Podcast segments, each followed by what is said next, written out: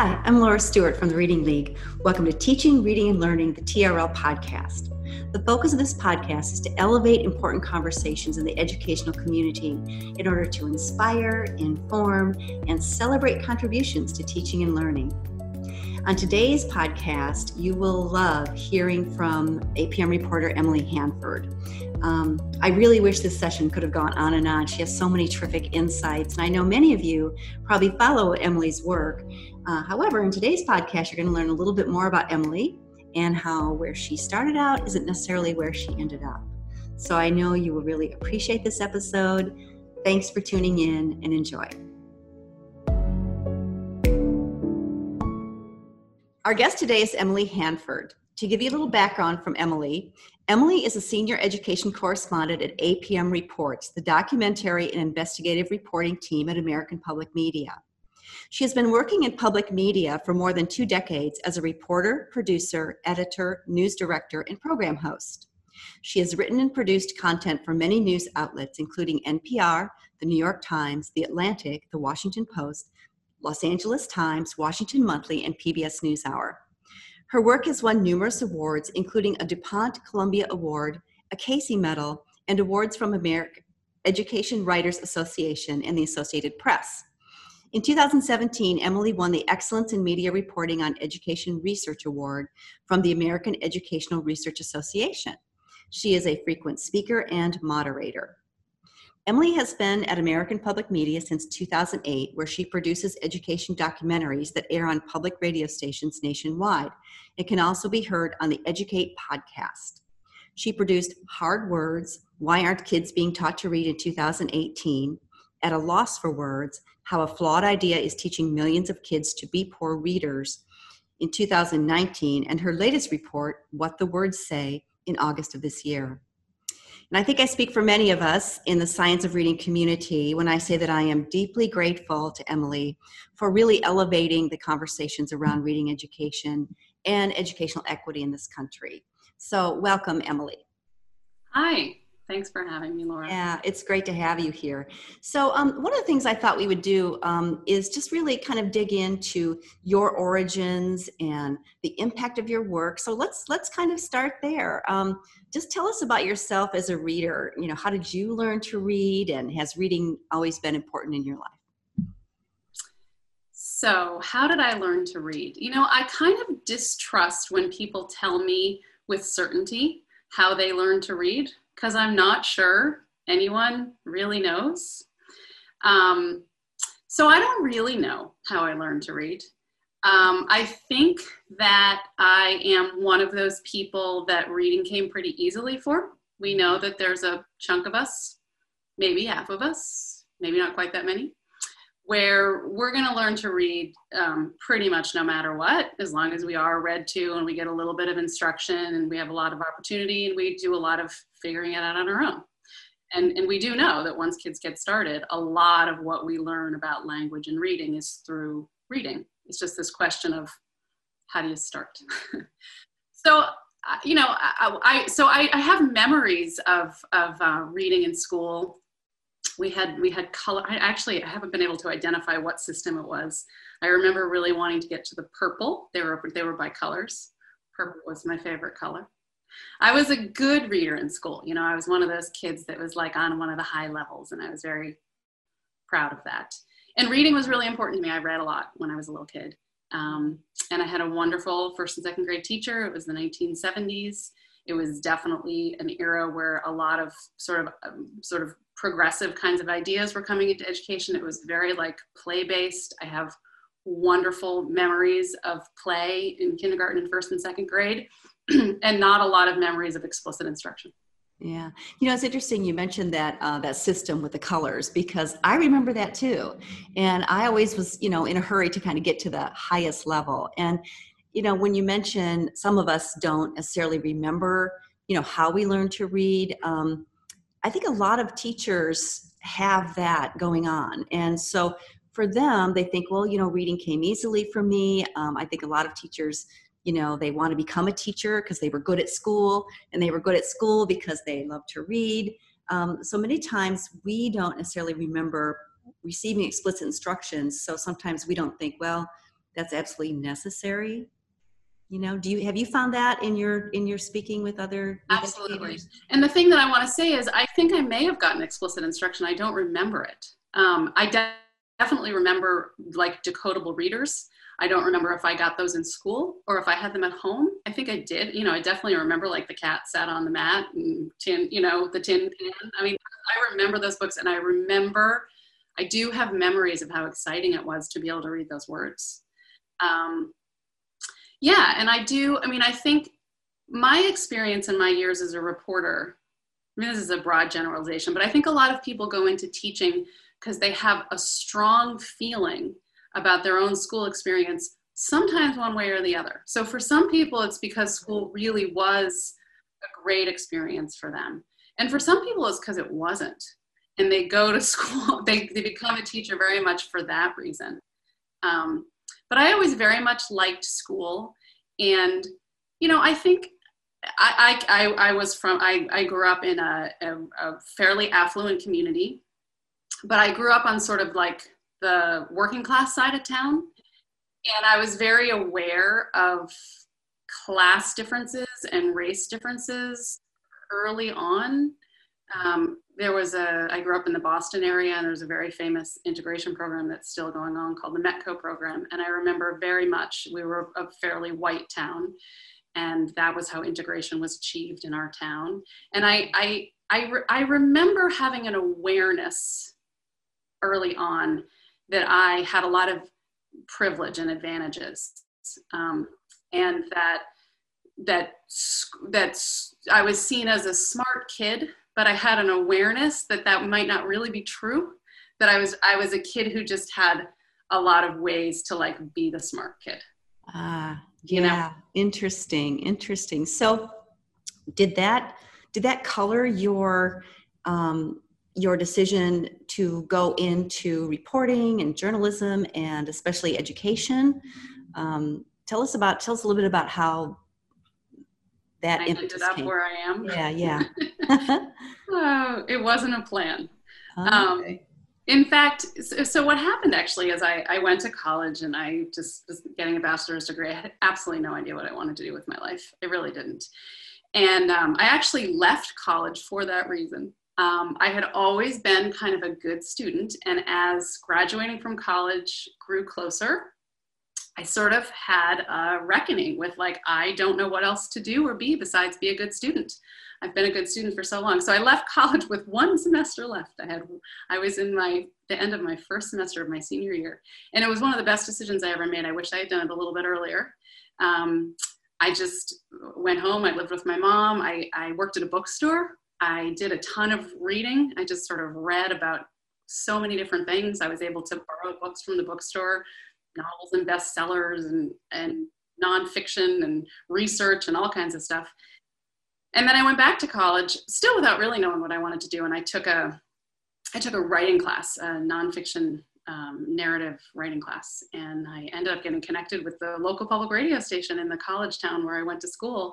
And I started uh, working there as an intern, and I've just been in public radio ever since. So I came to this whole journalism thing just through becoming a public radio reporter and have covered lots of different topics. The very first story I did was about like flooding in Western Massachusetts back in 1993. Um, and and uh, just have lived in different places for various personal reasons and always got jobs in public radio and ended up in education reporting sort of by accident um, back in 2007 2008 and have realized um, that I landed in and that, that this is something that I care passionately about and that all the different things that sort of drew me to journalism without really knowing it and kept me in journalism are things that you can explore really deeply and really well in education. And they're things about equity and opportunity and questions about sort of research and how research affects policy or not. That's always been really interesting to me. And I've always been, I've always been really interested in how people learn too. That's just been something that I've been that even before I became an education reporter, I think I was thinking about a lot. Wow, that's so you know that's so interesting. So so kind of connect some dots for me. You know, I I just recently uh, re-listened to your latest um, piece um, what the words say and you you do such a wonderful job of really connecting the issues of equity and literacy instruction and education in general. So kind of go back to what you said about yourself and that perception of yourself um, as having some privilege and then how you you know ended up in education reporting and how you blend those those ideas together for us. Because i think that's really such you do such a wonderful job of that. Thank you. Mm. Let's see what's the answer to that question? I mean i you know when i was when i was hired um, to cover education back in 2008 at american public media um, the very first project i did actually was about early education. It was about preschool.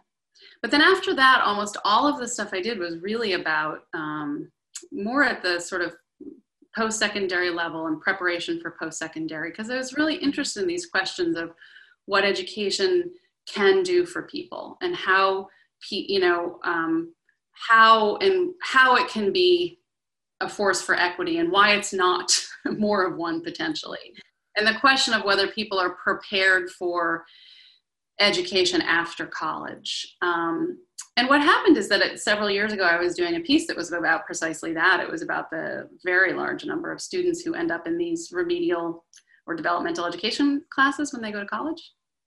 And I met a whole lot of people who told me about their struggles with reading. And I, and in particular, one woman who told me she had dyslexia and I didn't know anything about dyslexia. And this woman had never been evaluated in any kind of uh, formal way that she knew of. She had sort of self identified as someone with dyslexia. And she just told me this extraordinary story of just how difficult reading was for her, how no one really ever taught her how to do it, how she figured out ways to get through school and do okay and graduate from college. And she really wanted to be a nurse and she was super persistent about it. And she was from sort of she has from a family background that was kind of troubled and they didn't have a lot of money and there was no one there to sort of really notice or help her with the problems that she was having she had a, an older sister who really kind of did a lot of the reading for her um, and and had she memorized a whole lot of stuff like the amount of stuff that she was able to just memorize. And she just told me this extraordinary story and i just i, I didn't know anything about dyslexia and i got really interested in the question of just learning disabilities writ large whether or not though part of our problem with all these people going into remedial education in college were was under identified unidentified learning disabilities that hadn't been you know dealt with well and then i you know quickly learned that of course the absolutely most common learning disability is reading and quickly you know quick quickly got, got very interested in dyslexia and understanding what that is but very quickly really through dyslexia advocates was really introduced to this gigantic body of research on reading which I really didn't know. I mean, I guess I knew a little bit about it, but I didn't, I'd never really dug into it. I didn't really know much about it. And it just, it became very clear in that reporting on dyslexia that, that people who have dyslexia, which is a question, obviously we know that learning abilities, uh, you know, reading abilities on this continuum, and um, that the kids who are really struggling with reading in school are like sort of canaries in the coal mine that we have this larger problem where all kids are not sort of being consistently taught in a way that's going to add up to them becoming good readers. We just leave too much to chance because the instruction is not grounded in what we know uh, about how what skilled reading is, just what it is, how it develops, and then what's wrong when people struggle. And so, when kids are struggling with reading in school, I think a lot of the problem is that the teachers themselves, and this is not their fault, haven't been taught what they really should know um, about reading and how it works. they don't really understand what's up when kids are struggling. And so they, they don't really know what to do about it. And this cycle where they're sort of like waiting for it all to come together like magic. And for some kids it does, and for a lot of kids it doesn't. Yeah. You know, you, you bring up an interesting when you talked about the the woman who um, you know wanted to be the nurse and and how she had kind of compensated you know throughout her schooling her sister read to her she kind of you know made her way through. I think that happens a lot more than we know. Um, students who you know look like readers sound like readers act like readers are are really compensating for not really having that deep neural system that allows them to you know to really get that text off the page Yes, quickly, efficiently, deeply.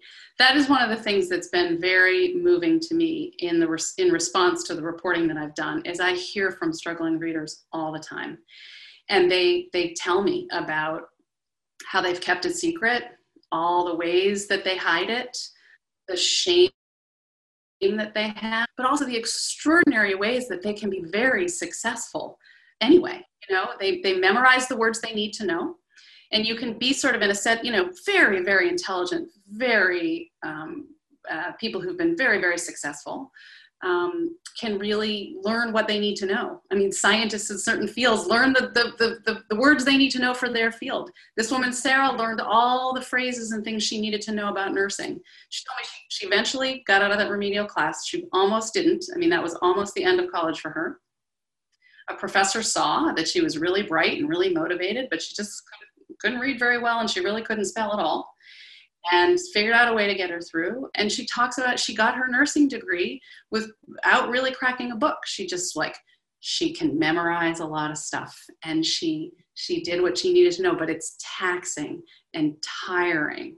And if she and and and she feels ashamed about it. And she's limited in some of the things that she can do in her life you know? And so she's in this incredible success story and yet if someone had taught her some basic things about written language, she'd be in a better spot today. It doesn't necessarily mean she'd be like a great reader, right? But she could know so much more. She could understand so much more about the English spelling system, for example, which is just a complete mystery to her. It's a complete mystery to a lot of people because we don't teach it to them when they're five and six. Yeah, yeah. Well, and, and it's interesting because I, I think about um, that's a heartbreaking story. I mean, it's a success story, but it's also a heartbreaking story. You know. Um, so, so when we think about, you know, I, I, know your work has really struck a chord with people like her, people who struggle to read. Um, who else do you think has really been um, deeply moved by the work that you've put out there? You know, I mean, I think that this work has gotten a lot of response because this is really like a problem hiding in plain sight. Um, so I have heard from a lot of parents. Like I said, they were really the ones who um, showed me this story initially. But I think the other group of people that are very moving for me to hear from, and I hear from all the time, are teachers. Because I think that this sort of all the debates and disagreements about reading have really um, teachers have sort of have sort of been sometimes cast as or sort of has they're they're sort of like collateral damage in it all somehow. And they they get blamed or they feel blamed um, and i think what what happens is that when so many teachers in this country are either not really taught much at all about reading when they're in their teacher preparation programs or they're taught or sort of pick up a kind of collection of ideas that turn out not to be quite right and that sort of lead them astray. We have so many of, and, and, and so many people, as you know, kind of go into teacher prep and they're taught a bunch of different theories and different things about reading, and they sort of choose their own approach, their own philosophy, what works best for them, what works best for their kids. And so, so many teachers some of them really see it right away. They like come out of teacher preparation and they're assigned to teach first grade and they realize, oh my God, I don't know anything about how to teach reading. yeah. And other teachers think, well, I'm going to take all the stuff I did learn and I'm going to apply it and, you know, do as well as I can. But, but most teachers, I think, in this country um, who have not been introduced to this scientific research on reading and how to apply that, and as we know, translating that into practice is much harder than just learning it. Um, when they start to learn about it, it's just these huge aha moments for them. Like, oh, right. And they see their own students from the past, they see the kids who struggled. They're like, if I had only done that, or oh, that, what was, I think that's what was going on with that kid. And they feel guilt, which is awful, you know? And so I think it's just that it's, it, this is not the teacher's fault. Teachers aren't being taught this stuff, and they're being taught stuff that's incorrect and um, they teachers who learn this stuff are really really grateful. But it's a problem because when teachers do learn it they, they when they really dig in and learn this stuff they realize how much there is to learn. There's so much to learn which i think is the biggest challenge we face um, is that that really teaching teachers what they need to know about this stuff to teach little kids how to read well. There's a lot for teachers to know. And our whole teacher preparation system isn't really set up to train teachers very well or very long for much of anything. So there's a there's a long way to go. Yeah you know I, and i feel that way. I, I, I reflect on my own coming up as a teacher and um, you know when i came up as a teacher there were you know we were taught a lot of different activities to do with kids and um, you know multiple kind of ideas around reading. And, and i always think about this you know ideas around reading but not how do children acquire the ability to read and how does instruction match that? Um, that's the part that i think is is really missing and i really appreciate that you're bold you know in your reporting when you say many teachers were taught something that is incorrect. And you know your second um, your second uh, reporting the flawed idea, teaching millions of kids to be poor readers, I, that really was, um, again, bold, I think. And I'm guessing that you probably had so much response to that one in particular because the flawed idea that you called out is one that is pervasive in both teacher preparation and practice. Yeah, it's kind of, I, I, it's sort of like this elephant in the room kind of. I guess that's what that piece did. It's like no one really wants to like name names or say the thing that it is. And um and so yeah i mean i, I so i because i think i think these debates about reading have gotten kind of stuck in this fight about phonics honestly right? And, and and phonics is sort of one piece of it and there's plenty to talk about in, in terms of phonics. Like how to teach it and all the other things that kids really need to know to understand their written language which is really the message that i'm trying to deliver. This is not about phonics instruction. It's about the fact that when a little kid comes to school they know how to say a lot of words and they don't know how to read and write them yet. And they need to learn. They they need to they, they they need to figure out how their written language works to access that. It's something different. And as we know, it, it, it's, a, it's a different process and, and, and a lot of kids need explicit teaching. Um, so yeah, I mean, I think, I think there's just a, uh, you know, I, I think the, the arguments about phonics have distracted us because now it enables people to say, yes, I'm for phonics and here's some phonics. And number one, we need to have more better conversations about phonics instruction itself. And number two, it allows everything else to stay in place. And it's almost like what really needs to happen, I think, in schools is almost like a like a time use audit. Like go in to elementary classrooms and in your literacy block, which in a lot of schools is an hour or 90 minutes or two hours, or there's two blocks a day, we spend a lot of time teaching kids how how to read. But like you said what we really do is there's a bunch of activities and processes and systems to move kids around and you give them a little bit of, you give them a little bit of independent reading and a little bit of guided reading a little bit of phonics instruction a little bit of this and a little bit of that and like it adds up to readers and that does add up to reading for some kids for some kids right yeah. I mean, and I the problem that, is that yeah. I tried to point out in this most recent piece when you're sort of like, you give them a little bit of this and a little bit of that. And when it doesn't equal reading, two things happen. You either say, well, that kid must have some kind of disability, right? Okay, so we kid needs special ed. Or that kid is from sort of a, a, some sort of impoverished environment. They weren't read to enough. The parents aren't paying attention, and the, and parents are told all the time, just read more to your kid but that reading to kids is absolutely great and really important and builds a foundation for good reading. But a kid who's struggling to learn how to read in first grade, you could read to that kid till the cows come home. It's, it's right. not going to do it. It's not going to matter. Yeah. I mean, I always, re- again, reflecting back on my own experience, which, you know, I went to college a long time ago, but I, it's, I still hear from even very young teachers that this is what they're taught as well. You know, that there's a parallel between learning to read and learning to speak and that if we model and immerse kids in print and let them explore print that somehow all of this is going to come together and again if we learn to read maybe that way or we don't remember explicit instruction we we think that that is real for most kids if not all kids um, so kind of breaking through that and, and, i think that's what's really important but you bring up something else that i think is really critical when you said that you know teachers when they're availed to this information, which they don't necessarily get in their teacher preparation, there's this sense of, why didn't I learn this? And they reflect on all these students, and there is a sense of guilt, and there is a sense of, you know, how do I make up for that? Um, and I'm sure you see that uh, in your work.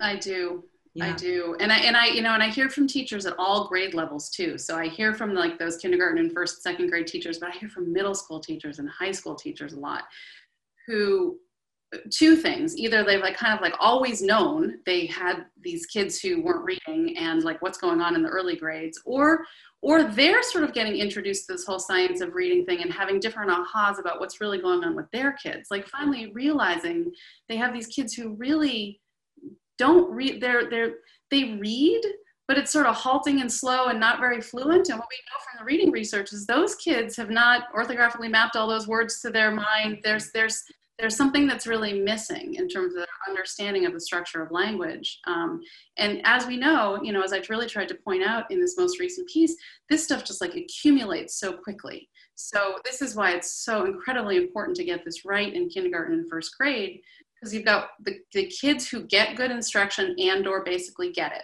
There's one group of kids who get it and they're just like off and running. And then there's this other not small group of kids who are not. And what happens is that the primary task of your first task in school when you're a little kid is learning how to read. And if that is confusing to you, if that is not coming together, it gets in the way of so many other things. It starts to impede your ability to keep up in other classes. It starts to affect your feelings about school in general.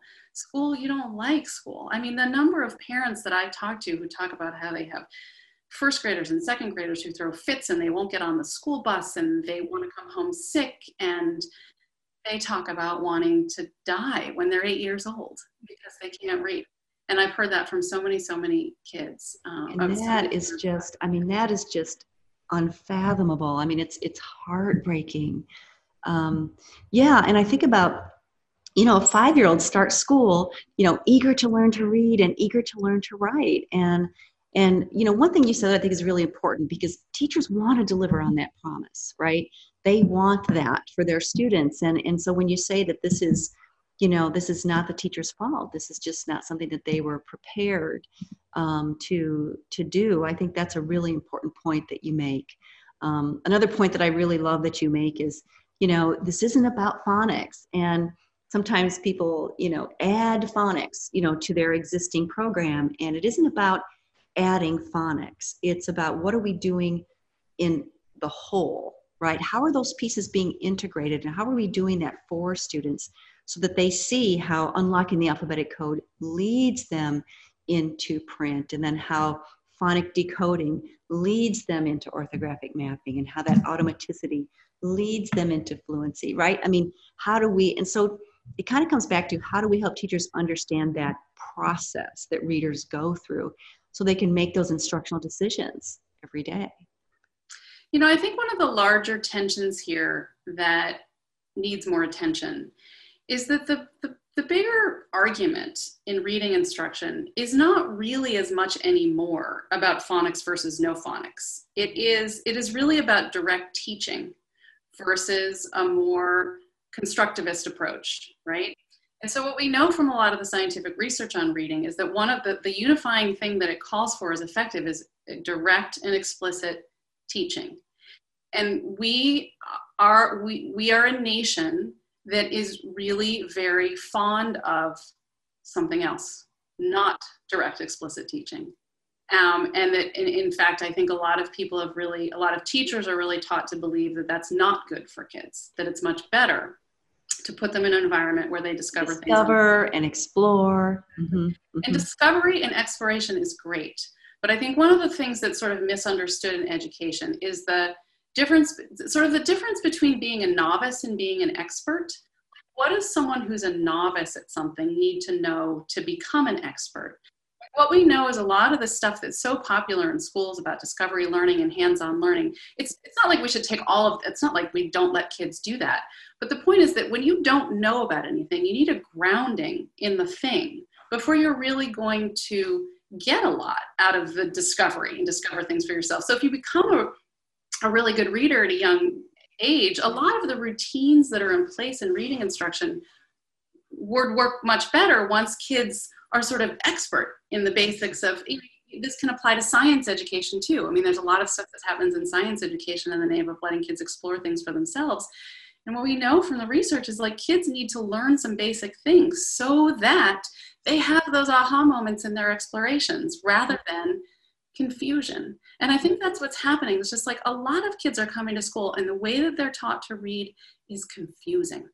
They just don't know what to make of it and they can't add it all up. And they don't have the extra support at home to make it all add up. But we know that some kids really do kind of get taught by their parents, or if there's really a struggle going on, those parents pay for tutoring or they they they figure out a way to make it work and this is why this is really an equity issue because if we don't teach kids how to read it's the kids who don't have an option outside of school who suffer the most we should be teaching all kids to read in school rich poor what, white black whatever. But some kids are okay in the end no matter what their schools do. And some kids are really really dependent on what their school does for them. Well, and I'm glad you brought that up because that, you know, you, I see such a clear connection between reading instruction, reading achievement, and equitable access to high quality education. And this makes this such a compelling, you know, social justice issue. And that really comes through in your work. And I think that's a really important thing for us to, to really reckon with. Yeah. I agree. And I, I think it's really important for, um, yeah, I think it's really important to acknowledge that um, and to really see. I think our, I think that the, the, the one of the problems writ large um, is that we, we have to sort of like flip the script. Like the assumption about reading instruction is that most kids will be okay and some kids will need a lot of direct teaching, and it's the opposite. Some kids do not need much direct teaching, but a whole lot of kids do. And the other thing, of course, is that good direct teaching by a teacher who really understands the English language is going to help kids be better spellers. I can't tell you how many people tell me that they're good readers, but they can't really spell. And you realize, well, you're missing out a lot on how English works. You really are. Right. Yeah. And I, and I think that spelling to me is one of the windows into if a child is struggling, right? Because we talked about kids who can compensate as readers um, but a lot of times then we look at their spelling and is their spelling commensurate with that reading? And sometimes that's a really, uh, win, it's a window to understanding that there is a, there is a struggle there. Um, so I think that is worthy of attention as well. You know, when I, when I think about, um, you know, you mentioned that struggling readers, that you really strike a chord and with teachers, what kind of pushback do you get um, from your reporting? Well, I mean, there's certainly certainly some teachers feel blamed. I mean, some some teachers. I, I think I've been very careful in my reporting not to do that, and I've heard from many teachers who recognize that and appreciate it. But it's inevitable that this is going to feel um, like they're being blamed. I think that's I, I, think that's one of the ways that just human beings also deal with things that are hard or that those initial feelings of you know guilt. Um, you know, I think the pushback comes from people who have who are invested in the status quo for some reason and i don't even i'm not i'm not saying that in some sort of evil intent but there are some people who have who who have found success with the way that they or they think they have with the way that they're reading. So they you know and it, it it may be that they have it may be that they're in a school that is tilted towards a lot of kids who are going to do okay no matter what. Like some people are in schools like that. Some teachers don't realize how much help some of their kids are getting outside of school. Um, you know, some people some people have made their careers on um, you know writing papers and producing curriculum and doing things that are um, you know that, that, that, don't align very well with the scientific research. Um, you know, there's a there's a big industry in the United States around professional development and curriculum material. Curriculum materials, no question. And it's a big old ocean of stuff that is not particularly well aligned with the science of reading and is not aligned with the idea of direct and explicit teaching. Exactly. And there are a lot of curricular resources out there that are predominant in the marketplace, right? That do not align to any of this. And that's something that I think really needs to, again, to be reckoned with. Um, in this discussion, you know, I want to go back to what you were mentioning about the, you know, the constructivism and this idea you know, that kids learn best through exploration and discovery versus explicit instruction. Um, do you also think that there's kind of a social political aspect to that? Yes, absolutely. But I think that the social political aspect is very complicated. So the very simple version is sort of like a conservative versus liberal or progressive, or, you know, it, that's a very simple thing. And, and, and certainly that's a charge that's been put at people who've come out for the science of reading or explicit instruction in particular. They're traditionalists, they're conservatives. Conservatives. Mm-hmm. Yeah. But when you, you know, but that turns out not to be true. So certainly there are some sort of conservatives who are, but there are pl- there are plenty of people in the reading research world who I think are very liberal on many things politically speaking. And what they've done is looked at the body of evidence on on, on educational approaches, which really shows a lot of evidence for direct instruction. we had this huge meta analysis of direct instruction a couple of years ago. There's really nothing else in education that's so well proven but only of like a very small percentage of schools teach that way. So people who've looked at the body of evidence come out for a certain way of doing things and you know people it's just it goes so against the ocean of what is sort of accepted in education no one uh, you know they think it's telling teachers what to do and you know and you know teachers are taught too in their teacher preparation that they're supposed to design their own curriculum and make up their own lessons. And we know that in a lot of schools what's really happening is a little bit of this and a little bit of that. And the teacher really planning her mostly own lessons and going to google and teachers pay teachers. And think about it what the extraordinary amount of work that is. But we've just teachers have come to accept somehow. I actually remember when i was sort of trying to figure out what to do with my life and i had a lot of friends who went in to teach for America in the very early days of for America. And I remember sort of observing their experience. And they were put into some very challenging situations with very little training. And I don't know that I would have known how to say it then, but I think the thing that I really realized is they weren't really given anything to teach, like what, what to teach. And in this country, we, we really are, we're really agnostic on the what in so many ways. And we know from the science of reading, this gets us into political conversations because these are political choices when it comes down to what content you're going to teach kids. Um, and, and these are, these, you know, there's so much evidence on the side of certain things, but at the end of the day, it, it, like, there, there's no way to do education without making choices that are sort of political in nature moral in nature you know like you if you if you want a school that's sort of designed in a constructivist approach what we know is that there's a lot of evidence to do it in a different way. But that could be a choice that people make. People pay a lot of money for private schools that are set up that way. People i live in washington d.c and they pay many many thousands of dollars a year because that's what they want their kids in you know? But when we're talking about public education and public dollars we need to be looking at what we know works. I think that gets us to the heart, one of the hardest parts of this whole science of reading thing, which is like really identifying places that have made it work. There are so many pieces that it's not like you go in, you do the science of reading for two years and suddenly you're, all the kids read really well. I mean, first of all, our NAEP scores aren't aligned to any particular curriculum or content, right? And so that's part of our problem is we're sort of chasing this weird end where um, we have we're not willing to make a decision. And i'm not saying we should. This is a political choice but we haven't been willing in this country to make a decision that there's certain stuff we want all kids to know. We're going to teach them that stuff and test them on that stuff. But it's it's really led us astray um, yeah. You know it's interesting. I was i was speaking to a, a younger teacher recently and she she, she said uh, you know i i came out of teacher prep thinking that i was supposed to know all this you know that i was when i went into the classroom that i was given choice and autonomy and that that was a good thing and that i wasn't supposed to you know i or that's this is how she felt her perception. You know i was supposed to know and i was supposed to be able to make all these choices as an autonomous educator in a classroom um, and I said, yeah, you know, I, I, I, think that's really pervasive, this idea that teacher autonomy um, is really important. But I think that puts an unfair burden on teachers a lot of times, right? Like, like somehow I'm supposed job. to figure, if supposed to figure this all out. exactly. And all, the way we do teacher prep in this country, maybe you've had two the last your last two years of college, or maybe you went to a one year preparation program, right? And then you're in a classroom.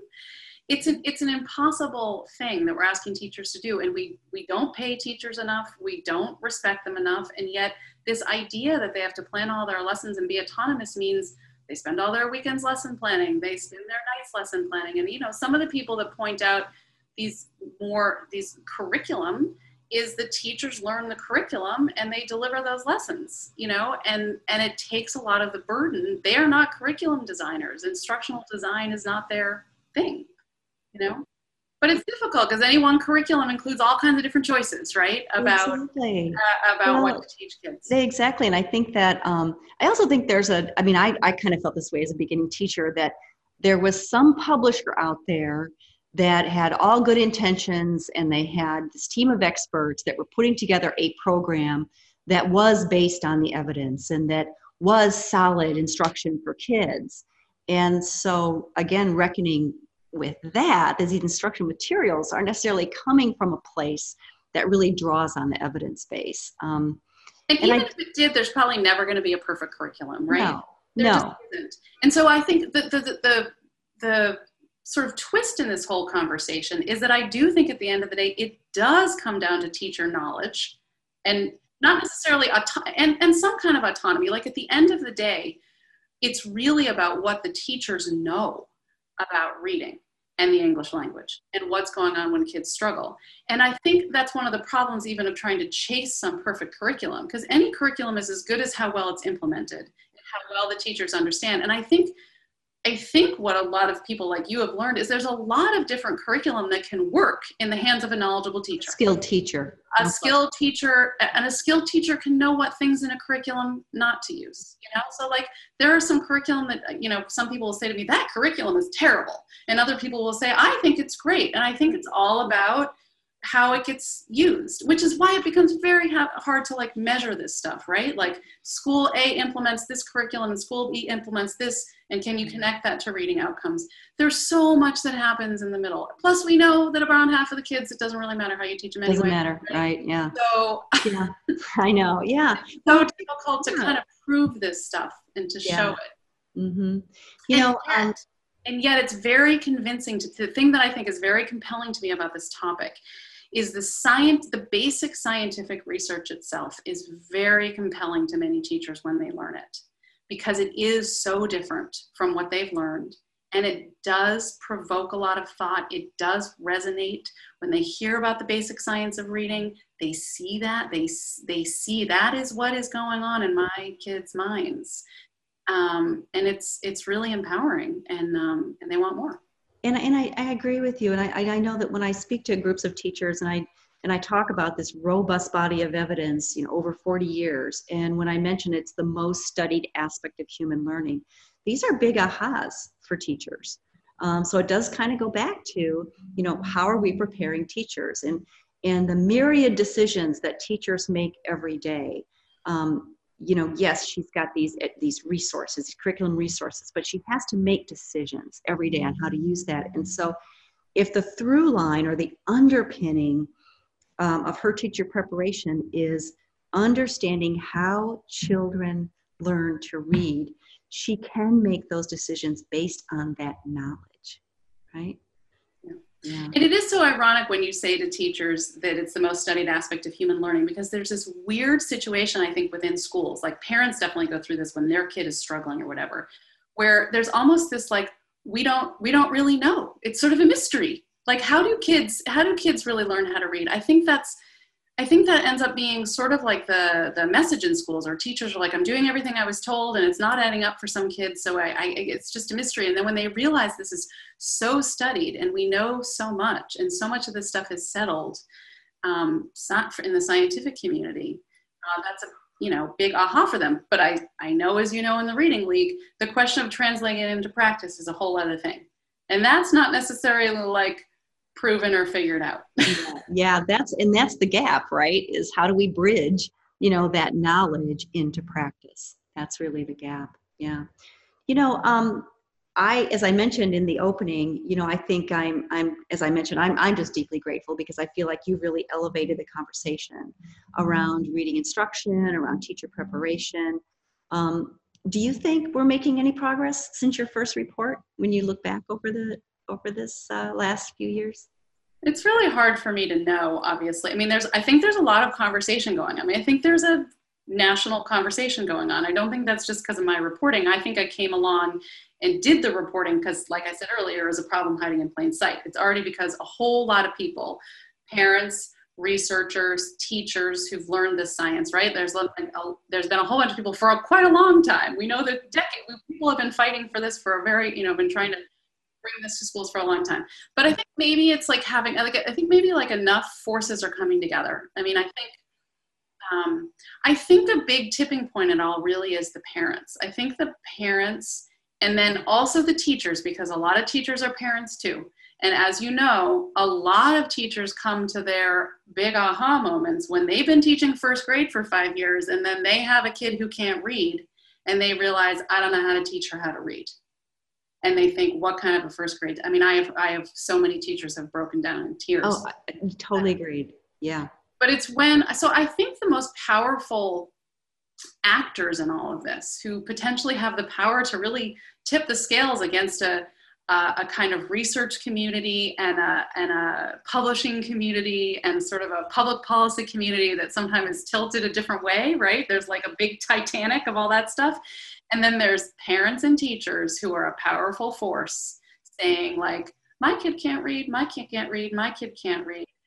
Um, so you know i think there's a lot of conversation going on and i think that's great and i think my reporting has helped distill some of this stuff for people um, but you know it's always a delicate moment when conversation like this is going on right because conversation has gone on about this at a sort of a national level many times before and i think in some ways we're in the position we're in because there's sort of been like an action reaction to things that have happened you know, different kinds of federal and state efforts to codify this stuff and impose it. And then there's a big reaction against it. A lot of what we see out there that's sort of popular in the world of reading materials or companies and people who've come along to sort of say, like, we're not big bad publishers. We're not, we're on your side. They speak the language of teachers. Um, they know uh, they know what they want and, and and but they're but they're selling some ideas about reading that really aren't adding up for a lot of kids right exactly yeah so um so what are your hopes for the work that you've done so far like what do you what do you really hope will happen next? What's kind of the next step? Well in my work in particular or the or the yeah. Well i mean i'm i'm hoping to stay on this topic for a long time. I feel like there is there are years of reporting left to do to, to really just actually document what's happening. I feel like what I've been able to do as a reporter is um, sort of ex- some basic sort of explanatory journalism, kind of explaining the science to people and sort of showing what's wrong. I would really love to be able to document more of what's happening over time. And I also really would like to um, I'd really like to sort of better understand like how this happened. Like how did we end up here? How did it happen that there's 40, 50 years of scientific research on something and so many teachers don't know about it? Um, and part of the answer to that is that like findings from scientific research don't make the, their way into the real world that easily all over the place. Like we know that this is difficult. There's resistance. Um, but I, I, guess that's I would like to better understand that as a journalist. Um, that happened because I think that's an important part of understanding how it maybe can not happen again. right. Yeah. You know, I was talking to Tim Shanahan about this, and he was uh, saying that of the of the professions that you see out there, you know, teaching is a unique profession in that we don't necessarily um, bring our teachers up to understand research you know, and to understand effect size and quantitative versus qualitative. Um, and so really helping teachers understand and discern you know what is evidence because I'm, I'm sure you heard this in your reporting and i hear this a lot when i speak to groups of teachers well you know laura you can make you know research say whatever you want um, and so that's part that i think that's part of the piece when you mentioned science that is some sometimes intimidating to people when that should be part of a professional preparation in a in an in a profession in which there is a body of evidence. Mm-hmm. Yeah. Yeah. Yeah. No, I know. I mean, and I, you know, I find, I, I you know, I, I think that's our larger world too. Like we are, we live in a time as human beings where we actually know a lot about a lot of things, and yet we live in a world where people are sort of can have their own opinions about stuff and kind of go find the evidence that they want for their opinions about things, and it's it's sort of scary the world that we live in in terms of like holding on to what we actually you know what's actually known. And um, you know knowledge is a contested thing always. Um, and you know obviously that's one of the biggest you asked earlier about pushback um, to the work and i you know I, I, think this general question of sort of like my science your science kind of thing um, and it's true i mean i think I think what's happened is that there's been a huge amount of research on reading that has largely not been done in schools of education. Um, it's been done by cognitive scientists.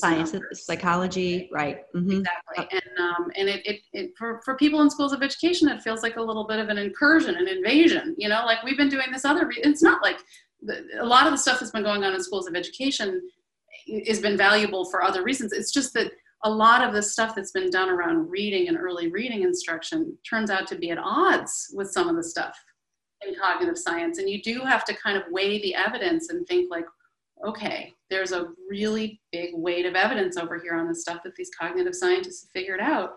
It's time for the education school of education research to be affected by that. Right right. And and i mean you even see evidence of how those two departments don't even speak to one another don't even you know like come together to to merge their their understandings. So yeah. So emily what are you working on now? Well, um, I, I, am uh, uh, I am hoping to do more of this reporting, uh, trying to get to answer some questions about sort of why and how. I'm not quite sure how I'm doing that yet, um, and I, I, I, really would like to continue this work for many years to come. So I'm working on trying to sort of establish uh, you know, tell APM how much there is to do here, how much more work can be done. Um, so yeah, I'm, I'm hoping that there'll be there'll be more projects to come. These things take a long time. I've got a couple of other people working with me now. I was doing a lot of this as a reporter. I was really solo. We've actually hired a couple of more reporters who are working with me now, um, and so we've got uh, we've got some ideas for some for a big project that we're working on that you know in a year or so Fantastic. people will hear about. okay, well, we can't wait to hear about that because, like I said, we're just so appreciative of of the work you've done so far. Um, so there's one niggling question that's just been kind of rolling around in my head when you talked about how you left college with one semester to go um, and you just did a lot of reading was there anything in particular that you read that was really impactful that you can name Oh wow! Or just do a lot of just do a lot of different reading. I I was really reading this. God, like like I'm struggling to come up with a title of a book. um, I don't know. I don't know from that period of my life. I, a lot was going on with me emotionally, so like I don't even know if I have very good memories of that period of my life. Um, yeah, but uh, but but nonetheless, you said it was the best best decision you made, right? Yeah, because when I went back to college, I really got so much out of it. I ended up actually being off for a year and a half, and then I just had one semester left, and I just knew what I wanted out of my education at that point. And that's like that's a long time to like finally be like, I know what I want out of my education now. Um, as I, you know, I I feel I feel like college is often wasted on the young, you know, on 18 exactly. year olds. Right, right. Yeah. A lot of money to send 18 year olds to college. And I think I know. some 18 year olds really know how to get a lot out of it, but I didn't. Um, so it just I, I, I, appreciated the sort of intellectual endeavor and um, yeah, just got so much more out of it when I went back. That's great. And then I never even went to graduate school. yeah, well, and I think that I'm, I mean I'm I'm really grateful you took that time because it led you to where you are now, and that's um that's kind of how I I always kind of frame decisions like that around you know if you hadn't made that decision you wouldn't be where you are now, right? In those big life decisions. So well, thank you for this. This has just been a, a great conversation. I, I, wish we could go on and on because there's so much more to say, but I, I really appreciate um, your reporting. I appreciate what you bring out there to the world for those of us in education. Um, and I appreciate your um, the articulate way in which you're able to express these ideas, these big ideas around reading instruction. So thank you for that. Um, but I do want to end with some uh, rapid fire questions here. Uh-oh. So here we go. Um, Who was your favorite teacher growing up and why? I had a, I had several. Probably Mrs. Stanley. She was my seventh and eighth grade English teacher, and she was. What I remember about her, she was one of the first people who really introduced me to content. We read Shakespeare, Faulkner, Carson McCullers. Like I remember really reading, and I was a I was a I was an English major in college, and I feel like I think I read more sort of good classic books with Mrs. Stanley.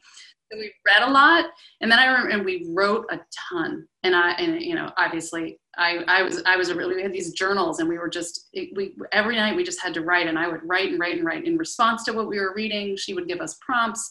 We would just write personal things she would go through there. So it was like, and then, you know, she taught us how to diagram sentences. Oh, yeah. And I loved it. I, I loved know. it so much. I know. Um. So it was like Mrs. Stanley kind of gave me, when I think about it now, like sort of all the things you need. Like I got this rich content. She had us write and write and write and write and write. And I got this like structured instruction. I learned how to, I really learned a lot about English grammar from set and I know I know a lot of people say there's not you know there's no evidence behind uh, diagrammic sentences, but it was good for me. That's so funny because I loved that too. And you know, it, a good middle school teacher is like the best, right? And I, I had the same experience. I had a middle school teacher, and she read aloud Greek mythology. Yes, we read aloud. And it was amazing. And then we also did a lot of sentence diagramming, which I love too. So I, I totally can relate to that. Um, okay, name a favorite book, um, either as a child or as an adult. a favorite. Notice I say a favorite, not yeah, your yeah, favorite, because you know, I know you probably have a lot. One of the things that I discuss that I like. So one of the things I, I realize in like life now. So I like really in my life I've loved fiction so much, and I almost like don't have the headspace for fiction anymore. I can read it when I'm on vacation. So like I just was on vacation and I read a few novels, but like I read a few novels every year, and it's when I'm, va- I'm on vacation but what I do remember when I was a kid, I'm old enough that I, you know, was pre-internet, pre-computers, all that. Just how much I would just get sucked into books, and I really did read a ton as a kid. but the thing, the the books that I remember the most, I really wanted those like page turners. Like I was that kind of kid who was walking down the street with like a book. And I remember, uh, do you remember the um, Flowers in the Attic? Do you remember? Oh my gosh, yes. trashy, horrible books. When you, uh, yeah, those are the books I remember because there were like a whole bunch of them, and they were they were horrible. It's like these four kids were locked up in an attic of their like wealthy grandparents, and there was like incest and abuse, and it was yeah, but they were really popular, right? Yeah. yeah, yeah. I remember reading those. Oh my gosh, that's so funny. Yeah, and page turners. I, I was that kid too. I was the kid who walked down the hall, you know, stumbling because I had the book in front of me. I totally get that. Yeah. Um, what are you reading right now? You mentioned going on vacation, reading some fiction. What are you reading right now? Uh, well, I just I just read a nice novel. I have it here, Fever by Mary Beth Kane. It's a novel about typhoid Mary, so I thought that was kind of interesting. oh, interesting. Okay. Um, I've been reading this book. Uh, Robert Caro, who wrote this huge, um, uh, he wrote, he's written this epic thing about Lyndon B. Johnson, and he's just written this short memoir, which is about researching, interviewing, and writing, and it's just interesting, sort of reflective for my life. And um, yes, and then I just, you know, there was that, I mentioned before that there was that big um, meta-analysis about direct instruction a few years ago. And people who um, did that just wrote this book called All Students Can Succeed. It's about 50 years of research on direct instruction, and it's really good. So I just read that. I just read that whole book this weekend. Awesome, great. Okay, so so three recommendations from uh, Emily Hanford. Um, what do you have on your desk that symbolizes you or that is dear to you? Well, I have um, I have these things taped up on the bookshelf next to me, and I just realized I have a whole bunch of things. I have like a watercolor that my mom made and oh, quotes and stuff. Yeah. But I have two things from my kids. I have this little poem that my youngest son made for me. He was probably in like second grade or something. And there's a little picture of me, and he says it's a poem that starts for mom, cute and mindful, funny and nice. I wish I could take you out to dinner. and it keeps going. So I don't know. This is my cute little son. That is adorable. Oh my gosh. And then the other one that which that's been funny, I haven't read this in a while, but when my older son went to college, he's a junior in college now. Someone gave him this New Yorker t- cartoon, and it says, I've been a mess since Jake left for college. So now we have a boy who comes in a couple of times a week to leave wet towels all over and challenge everything I say. and the funny thing about that is that my my uh, older son is um, he leaves wet towels everywhere, and he went away to college, but now he's back and 20 years old, and he's actually like he's working a job, and he's very mature in so many ways. But oh my God, are there wet towels all over? Oh my gosh, you know, spoken like a true mother of boys. yes. Yeah, I know when uh, when my son uh, left home, the one thing that was missing was the smell of socks. Yeah. right, right. Um, okay, and um, last question: What are your greatest hopes for for today's children? I mean, I really do hope that this conversation happening around reading leads to some real change, really sticks. Really, we've had these conversations before, but I hope something is different this time. Um, and you know, I'm really worried about what's like. I, I I'm worried about the world right now. This year of instruction and COVID and kids who are going to lose out um, and what and the long-term effects on those on so many kids for so many reasons but the little kids who are kindergartners first and second graders right now what are we going to do as schools and a society to make up for that lost instruction? Because we know so many of those kids weren't getting that instruction anyway. And now they're losing even the uh, in, in some you know and many teachers are doing their darndest but yeah Teaching yeah. on Zoom is not easy. yeah, it, you're exactly right. I, I totally share that as well. Um, well, thank you, Emily, for this wide ranging conversation. And um, I hope we have another opportunity to speak, uh, maybe when all of this is over and we're all traveling again and we can be in person. Um, that's that's a hope that I have. But in the meantime, again, thank you so much, and we really appreciate the work you're putting out there, and look forward to your next piece. Thanks. So Thanks great. Thanks for sharing the work. Yeah. All right. Thanks, Emily. Okay. Bye. Right, take care. Bye bye. Thanks. So, thank you so much for listening today. I'm quite sure that you, like me, uh, really enjoyed Emily's insights and her passion.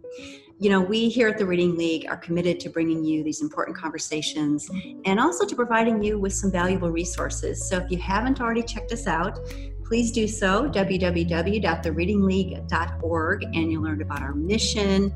You'll learn about our knowledge base and the resources that we offer. Um, and we really encourage you to become a member.